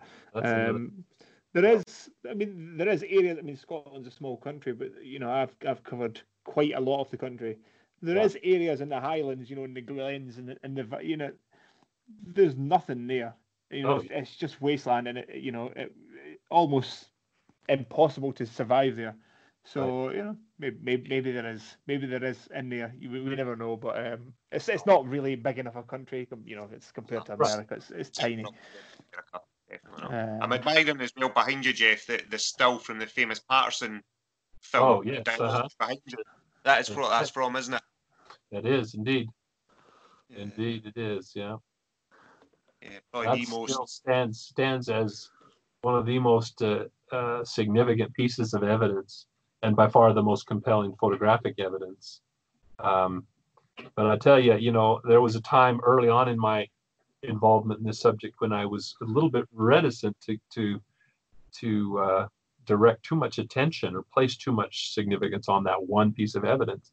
Um, but I tell you, but now, uh, as as my own understanding of uh, anatomy and, and kinematics and so forth is has matured and, and uh, as I've come to know uh, the surviving participant Bob Gimlin personally and uh, and uh, worked with other investigators as well examining other aspects of the of the film itself and um, the nature of the images on the film in addition to the the subject uh, I'm as convinced as I can be, short of having stood there on the sandbar on that fateful day. But you know, if if I only had the footprints, the images of the footprints and the casts that were made, I would be absolutely convinced that they are 100% authentic. So um, that has always been a bit of a touchstone. yeah. I think even the, the story you told right at the start of this podcast around, you know, that that 30 or 40, I think you said footprints in the casts you took that day and the fact that there was skin ridges and pressure changes, and even just listening to that without having seen them. I don't know about you, Chris, but even I was mm. like, it, it just seems like so almost counterintuitive that someone would go to that degree of trying to hoax it. Uh, surely can only be one thing that's always. Um... And some have. I mean, there was there back in the day. You know, uh, Ray Wallace did have carved wooden feet that he stomped out some footprints with, and Ray Pickens and more recently, there's some of these uh, sort of uh, you know internet trolls, skeptics that have uh, attempted to uh, plant evidence, and they were all quickly uh, uncovered. Um, and uh, you know there were telltale signs. I don't know if you saw. there was a, a documentary um, by Les Stroud, Survivorman, and in oh, yeah. series yeah. Survivor Man Bigfoot, he came to my lab for one of the episodes. Well, he had surreptitiously hired a, a Hollywood makeup artist, a makeup engineer who um, had created a, a, false foot that Les had uh, experimented in the field with to see what it would what would be involved. What would be involved to fabricate the prosthetic, and then could he make convincing footprints in the field? Well, he made some plaster casts from those, and he brought them to my lab and and uh, presented them as ostensibly the real thing and uh, asked me what I thought about them. And, you know, just purely by coincidence, I had um, a cast sitting there off to the side. One particular one is extremely clear footprint from uh, from Washington State. I said, well, you know, it's interesting. There's actually some real convergent similarities in the shape of the toes and the and the, the conformation of the foot here to this. And I reached across, I pulled this other track and I laid it down beside it. You know, and, and I had real suspicions about these to begin with, but I, I was trying to be diplomatic. and uh, so I was kind of uh, qualifying. Eventually, I just kind of said, well, you know, I'd have to take some time and, and uh, examine these further before making a decision. He looked at me, had this little wry smile come across his face. And, and in fact, he then he acknowledged that they were hoaxed. And they were hoaxed based on the, the engineer had used this cast that I had laid down beside it as the very model from which he uh, mm. patterned Sneaky. So, you know, it was kind of, uh, uh, it was an interesting exercise, interesting demonstration. It could have gone poorly, I guess, but I mean, I'm not, uh, I'm not uh, by any means uh, foolproof on this kind of thing, but nor do I claim to be. But but in this case, it, the uh, uh, the similarity, and that's happened in the past, where people have presented things to me, and I go, well, hmm, where did you get this copy of? And I open up a drawer and pull out a, a cast that I'm familiar with, and it's a copy of. Oh, I don't know what you're talking about. And I go, oh, yes, you do. yeah, yeah. does sold this to you then? One one of the things that's um, you know, when you know coming into these things, Jeff, you, you know, you have to. You, if you watch, I watch a lot of uh, you know videos like this. You know, you know Bigfoot and you know UFO videos and all this kind of stuff. And you, know, I've watched, uh, you you know, Bigfoot videos, UFO videos, and you know, you'll you'll you'll listen to somebody talking for five minutes, and you'll go, "This person is crazy, absolutely crazy." So what Ali was saying was, you know, when you when you're talking about these first, you know, the first 15 minutes when you're talking about these footprints, and just the detail that you can go into about, you know, the difference in pressure, and you go, oh, okay, this makes sense. you know, Yeah. I've you know I've listened to countless uh, you know UFO encounter videos, and a lot of them you go, this person is out of their mind. But there is ones, you know, um, you know Betty and Barney Hill, you know that famous um, UFO UFO incident from like the fifties. Well, you listen to that and you go, hmm, Yeah. this, this Yeah. is interesting. They don't seem like they seem like this has terrified them, and you know you could just tell, as you're saying, you know, in terms of sometimes eyewitness testimonies, just by talking to somebody, you go, yeah, this seems, you know, short of me seeing a Bigfoot, it seems, Exactly. uh, you know, and you touch on a, a really good point too and and and it's not appreciated by by all especially by those who have just a very superficial exposure to the subject matter you know through a a, a tabloid magazine or through a you know an internet uh, web page or something but but it does make sense that's the point is that it's not like this incongruous paranormal phenomenon that just kind of drops out and and runs counter to everything we understand in nature. Instead what i find is that it as i said there is a context. There there it makes sense ecologically. It makes sense paleontologically evolutionarily you know they're biomechanically functionally. You know these aren't just feet uh human feet facsimiles that are just blown up stretched out. They are feet that are distinct from those of humans in the very ways that a biomechanist would appreciate and understand if they have the wherewithal to do that. And so you've got this very coherent and consistent. And, and when it comes to the Patterson Gimlin film is a great example. You know, that you always have to view that in the context of when it was filmed in 1967. Um, there was a gentleman, uh, a, a, primatologist by the name of John Napier, who uh, viewed the film. He was one of the first to view the film. And uh, in one of his published comments, well, he wrote a book. He was impressed. He, he, he wasn't ready to uh, to vindicate or authenticate, rather, validate the film.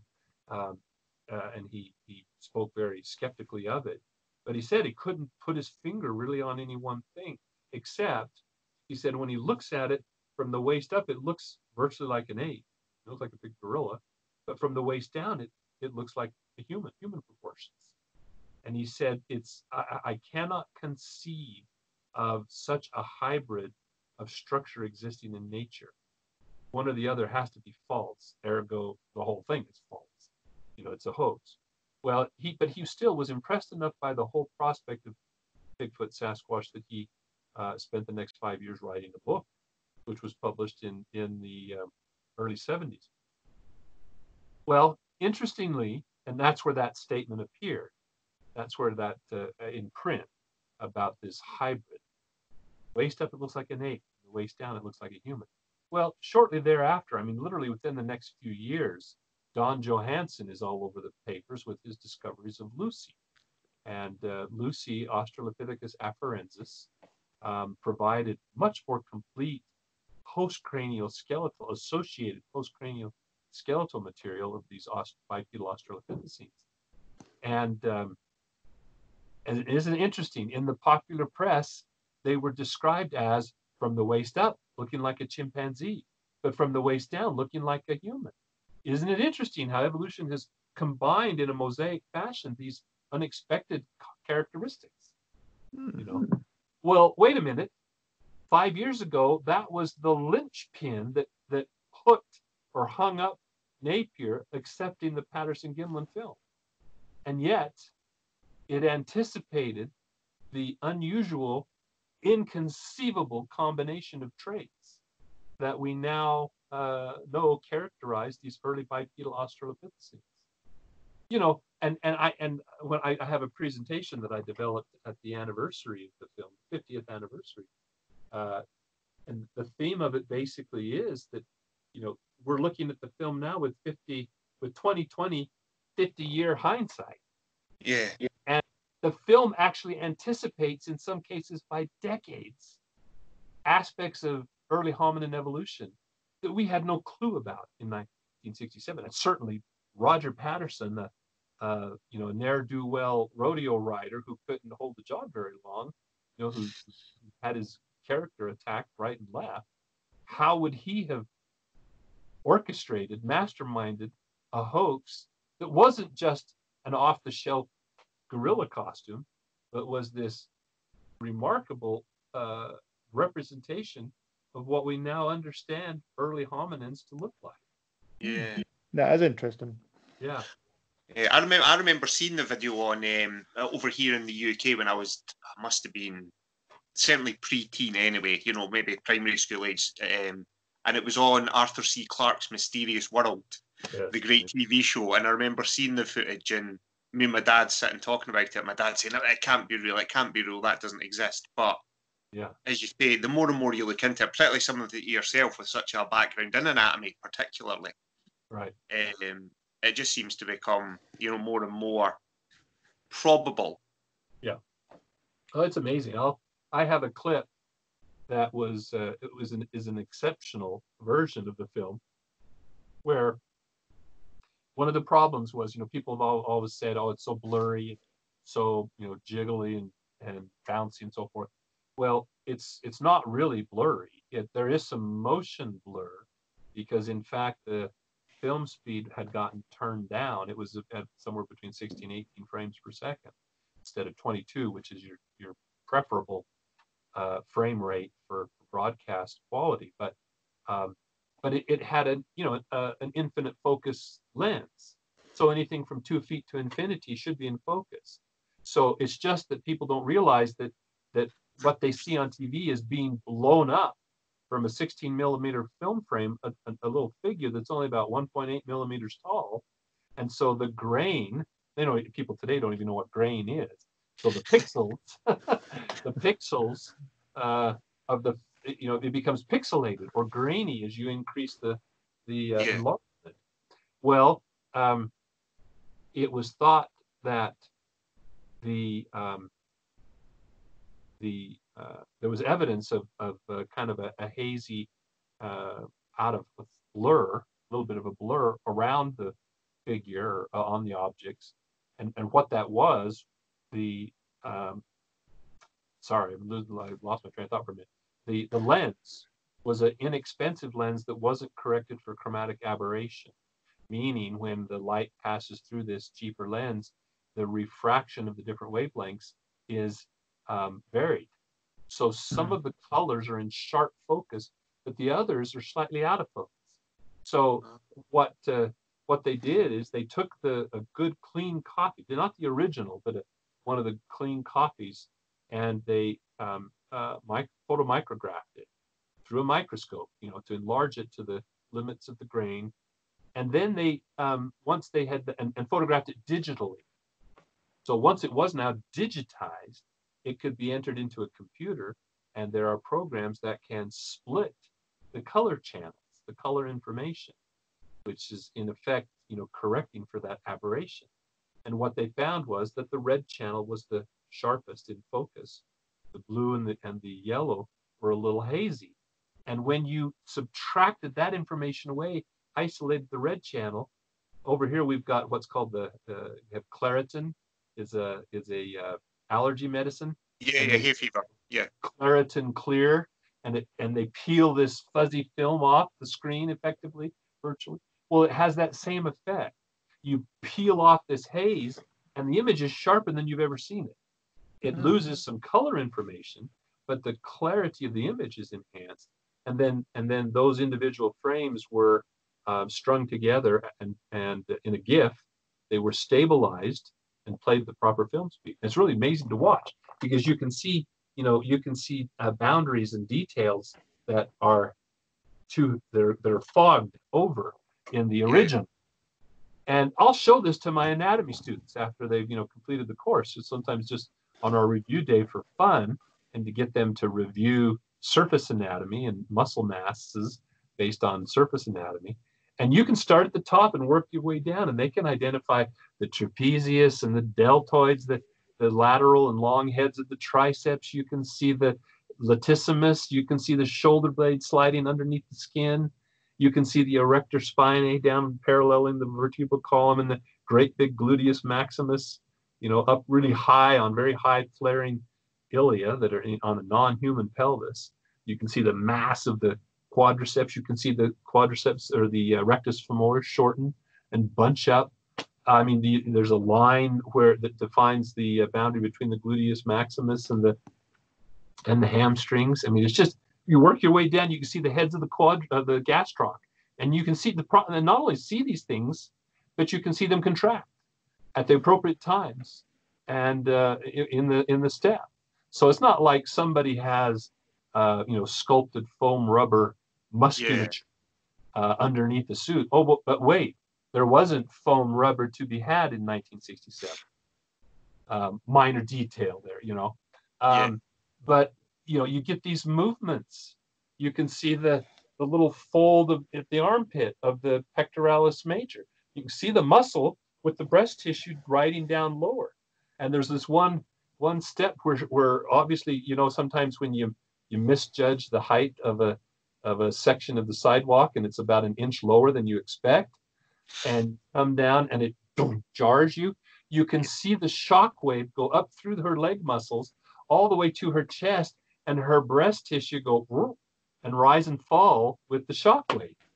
And i mean it's just it's you know we you sit here my students we memorize and it takes all of uh, of about uh, 15 seconds for this to play but 20 minutes later we're still watching it looking at all the details that you work down.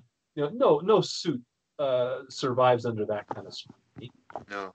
Uh, and you were using hmm. you were using you were using she, so are you hundred percent certain it's a female then on the Patterson film? Oh yeah, they're cl- they clearly are breasts, and and given her size, I mean she's somewhere between six and uh, six and a half and seven feet in height, uh, and there's there's you know, arguments can be made either direction, and depending on the margin of error, the measurements, and so forth. I mean, one of the, the most straightforward ways to measure, obviously, would be to take the, the foot, which we have footprints of, which was 14 and a half to 15 inches.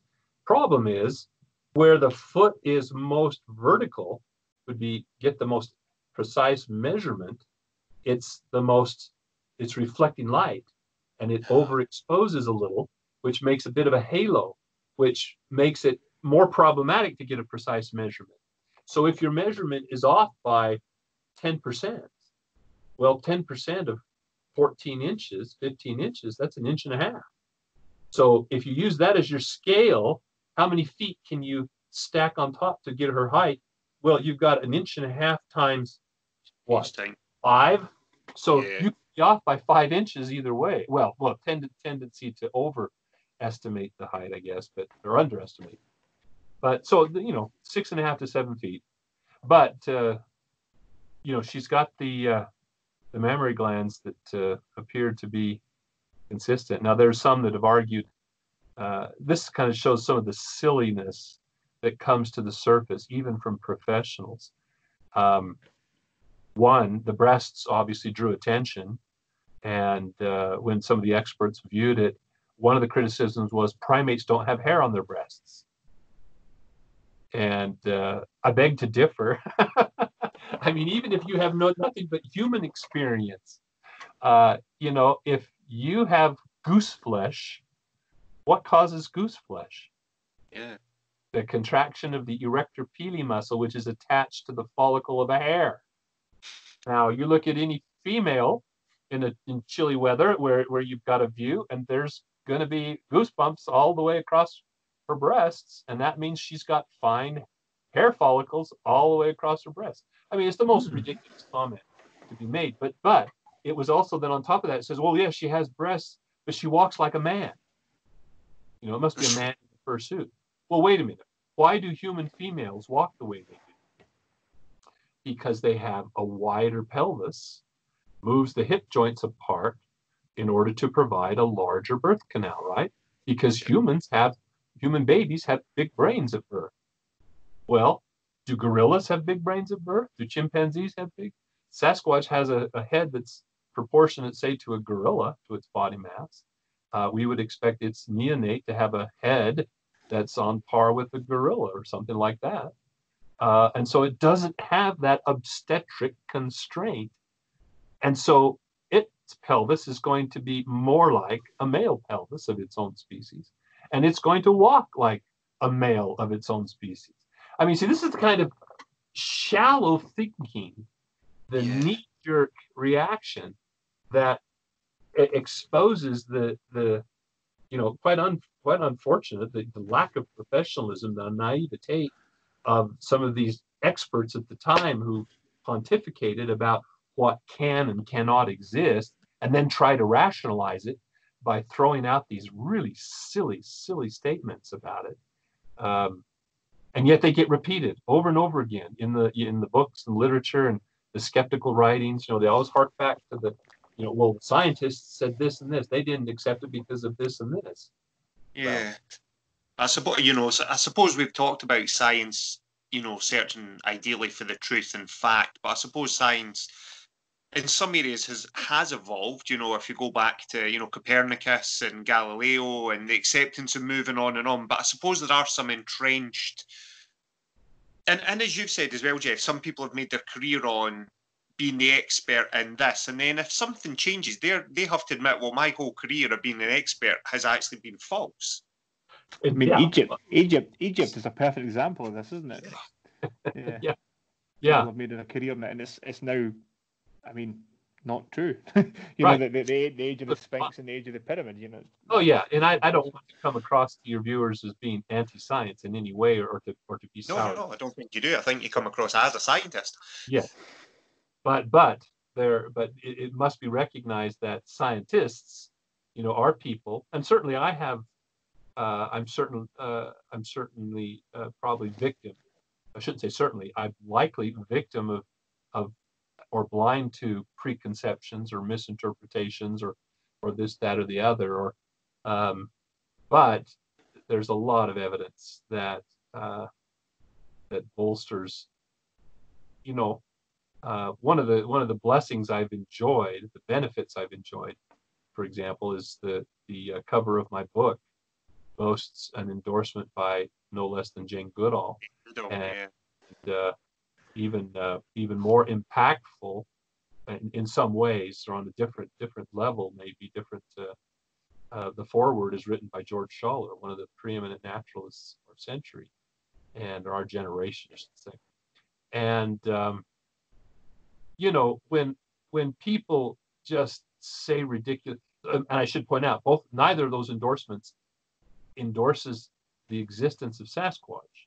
They endorse the study of the question of the existence of Sasquatch as Hmm. being meritorious and so forth. And that that's all I asked uh, or all I expected of them. Um, I mean, in the book, I do take a position, say, you know, the, the, the weight of the evidence, the preponderance of the evidence in my mind is convincing. I am convinced. I don't believe, I'm convinced. Um, but, you know, I, I had a, a journalist sitting across the, the, the desk from me, and, and he wanted me to give him names of skeptics on campus, people who are critical of what I have said. And I said, why? I mean, wh- why? First, there's no one on campus really that's qualified to comment or to or to critique my pronouncements in my discipline. I mean, we just, we just don't have the depth of faculty here for that. You'd have to go somewhere to another institution or something. I said, but why would I give you that? I said, why would and then you you put the the armchair comments of some you know skeptic, some self-professed skeptic, on par with my comments that are the result of years and years of research, not to mention training and education uh, behind that research. And of course, they found them, but I, I and this this one uh, this one journalist he he had already talked to people, just you know the Joe on the street, uh, basically a student crossing campus or another member of my department, and he said, you know, they've said some really nasty things about you. Um, in fact, you're considered by a lot of people to be a joke. What what's your response to that? and I turned behind, reached from the shelf, and took down my book, and I said, well, whose whose name is under that pronouncement right there on the cover? It was Jane Goodall, and I opened it up, and George Shaw. I said, you know who these people are, right? And I had to explain. He didn't know who they were, and especially George Schaller, the average person doesn't have the name recognition that Jane Goodall does. And then I opened up the cover, inside cover, and there's a whole page and a half of endorsements from uh, state veterinarians, from anthropologists, from wildlife biologists, from game wardens, from from folklorists, and so forth. And I said, "And you talked to who?" and you know, so it's it's been uh, been a bit of a of a not a not a shield, but a bit of a uh, well, in, in some ways it has. It certainly has deflected. When you have people of that stature, that caliber, that thoughtfulness, those credentials, um, and uh, you put those up against, you know, someone who's shooting from the hip, who has an opinion on everything. We have one of we had one of those on campus who uh, got lots of uh, of reinforcement. Uh, he had a, a, a, local a column in our local paper as well. Okay. So he had an opinion on everything, and uh, uh, he was in the physics department. You know what they say about opinions. Right. right. So One of the things, um, you know, you were talking about your book there, Jeff. So one of the things I was going to ask um, is there somewhere that I could buy a book and get you to sign one?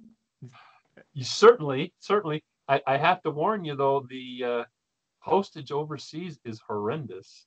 Yeah, uh, it's not fine. so bad for a book, but I I just won't even try. Like I, I sometimes sell replicas of casts, even to get it across the Canadian border. The uh, postage ends up being many many times what the cast is uh, cost, and certainly what it's worth. But but for books, it's not such a big deal. But certainly, I, we can arrange that. Absolutely. Yeah, that'd be that, would be a really nice thing to have. I think. Yeah, be a pleasure. Quite a cool thing to have. So, um, yeah, I think uh, I think we've done. Is that about two hours, Ali? It's right? gone towards two hours. Yeah, I think we've. Uh, My head hurts now. So. well, you get you get me started, and it's hard to get me to stop. But, but no, uh, no, it was, it was it was fantastic. It was really good. Certainly cut it off at two hours for sure. Yeah, no, we appreciate your time. Thank you. Just if on, just as we're kind of winding it down, we always just ask if people are looking for you on social media or looking to get in touch with you. Where's the best place to, to do it, Jeff? Well, I do have a, I do have, I don't have a web page per se, but I, I have a Facebook page. It's under okay. Don, my full name, Don Jeffrey Meldrum. Um, and then, um, uh, but otherwise, I, I would re- recommend uh, my book is a good starting place because while it, there is some uh, plenty of meat on the bones, I do think it's accessible. Uh, you know, the chapter on footprints, I kind of pulled the stops because that was my forte, and I wanted to really come down uh, convincingly and heavily on on that data. Um, but uh, and I've also written um, a couple of field guides, which also make good kind of primers. So one is a Sasquatch field guide um, these are available on Amazon or through a company called Paradise Cay, Paradise Cay, C A Y, which okay. is a little, little company down in uh, Arcata, California. The second of those two is uh, a field guide to relic hominoids around the world. So it addresses that question of multiple um, types, uh, sort of rehearses Sanderson's. It's sort of a shrunken head of the next book I'm working on which will be interesting when it when it eventually gets published because it'll have been about 50 plus years since Sanderson's book and and in spite of all the developments and all the interesting things and all the research new research and uh, information that the internet has afforded and so forth we pretty much re-emphasized uh, Sanderson's original conclusions.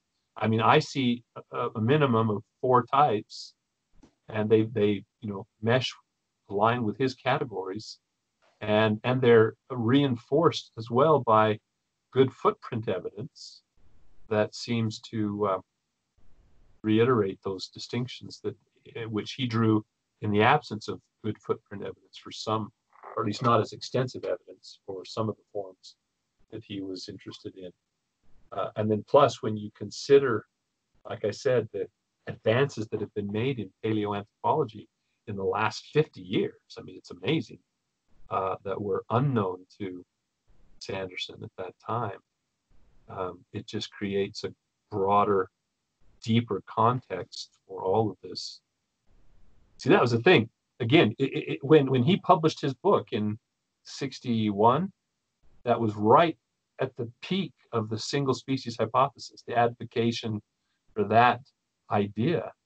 And so when you get a hold of the very few reviews that were written of his book, it reflects that.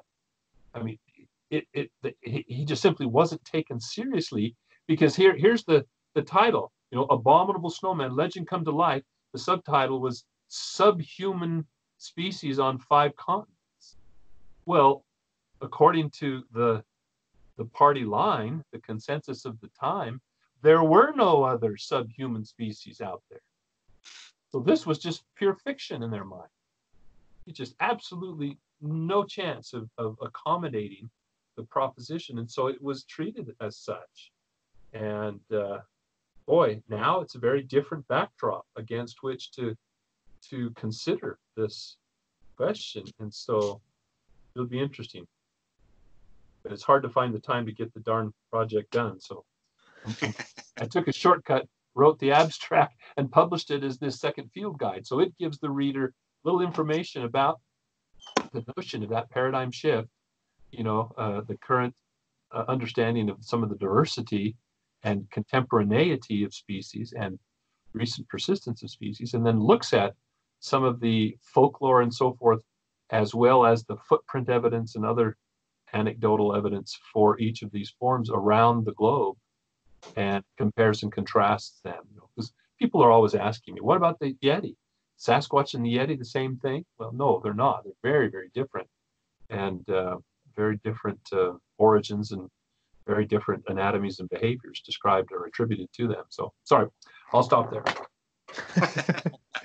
What's um what what what the, the, the coolest thing is um is when you speak to somebody who's so clearly passionate, you know, about what they're talking about. That's it's a nice thing to see when somebody's really, you know, really, really into it and, and have spent a life um, gathering data and studying it. It's, it's quite a nice thing to see. It's quite a cool thing to see. So, yeah.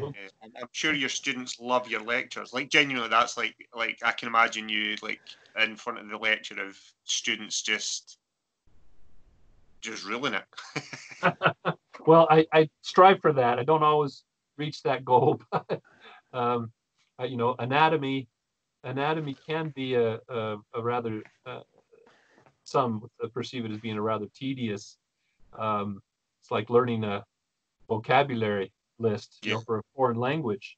Um, but but when you when you look at the human strategy from uh, an evolutionary and uh, comparative perspective, then you start to really appreciate not only the marvels, but some of the oddities and peculiarities of human anatomy and our organization.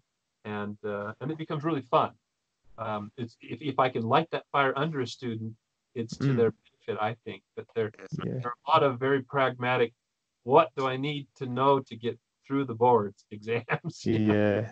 OTPTs are very applied, very clinically minded. That that's yeah careers. Yeah, I think I think um, I could sort of relate to that. So I, I um, you know, at high school, I was uh, fascinated with history. I loved history, but never I, I did enough to you know get a you know get a grade and, and um, get a qualification um, from high school. But I never did anything with it. But now I you know it always I had a very good history teacher at, um, at school, and uh, you know he, he made the the actual learning of you know, because it was it was sort of World War Two, you know, some stuff about you know Roman Britain, general stuff, but it made, it made history so fun uh, in terms of the learning side of it. It made me all even now, you know, I still look back to you know Egypt and you know yeah, Göbekli, yeah. Tepe and stuff now, and it's fa- you know dinosaurs is fascinating, and it, sure. it all comes from from that point. So having yeah. a good teacher is is is is um,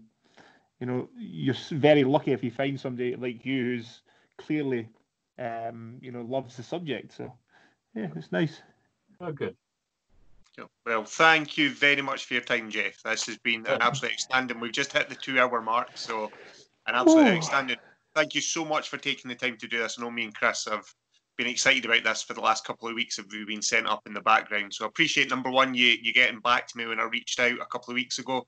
Sure. Number two, appreciate even more that you've taken two hours of your day to sit and talk to two Scottish guys about Sasquatch. It's the the, the, the, the joys of the internet. Um, sometimes amazes me. Absolutely, my pleasure. From a fellow Scotsman, by the way. Oh, Mel- you- Oh, Yeah, look, look on look in the uh, eastern Aberdeen uh, Shire, and uh, you'll find Old Meldrum Tomb. Uh, that's right. You know Yep. what? That's on the. I have stayed in Old Meldrum. I, the, that is on the Whiskey Trail.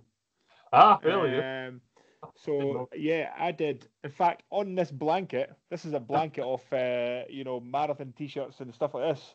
In fact, this t-shirt, this one here, um, yeah, we there was a marathon that you know followed the whiskey trail, and you got you know a bottle of a miniature of whiskey from each distillery, um, and that's where that was from. That's where it started. Okay, Was Yeah. exactly there. So there you go. What a small world. it is. Oh, thanks very much. I'm going to stop the recording, but thank you so much, Professor uh, Jeffrey Meldrum. Thank you again. Thank you. You're quite welcome. Thank you.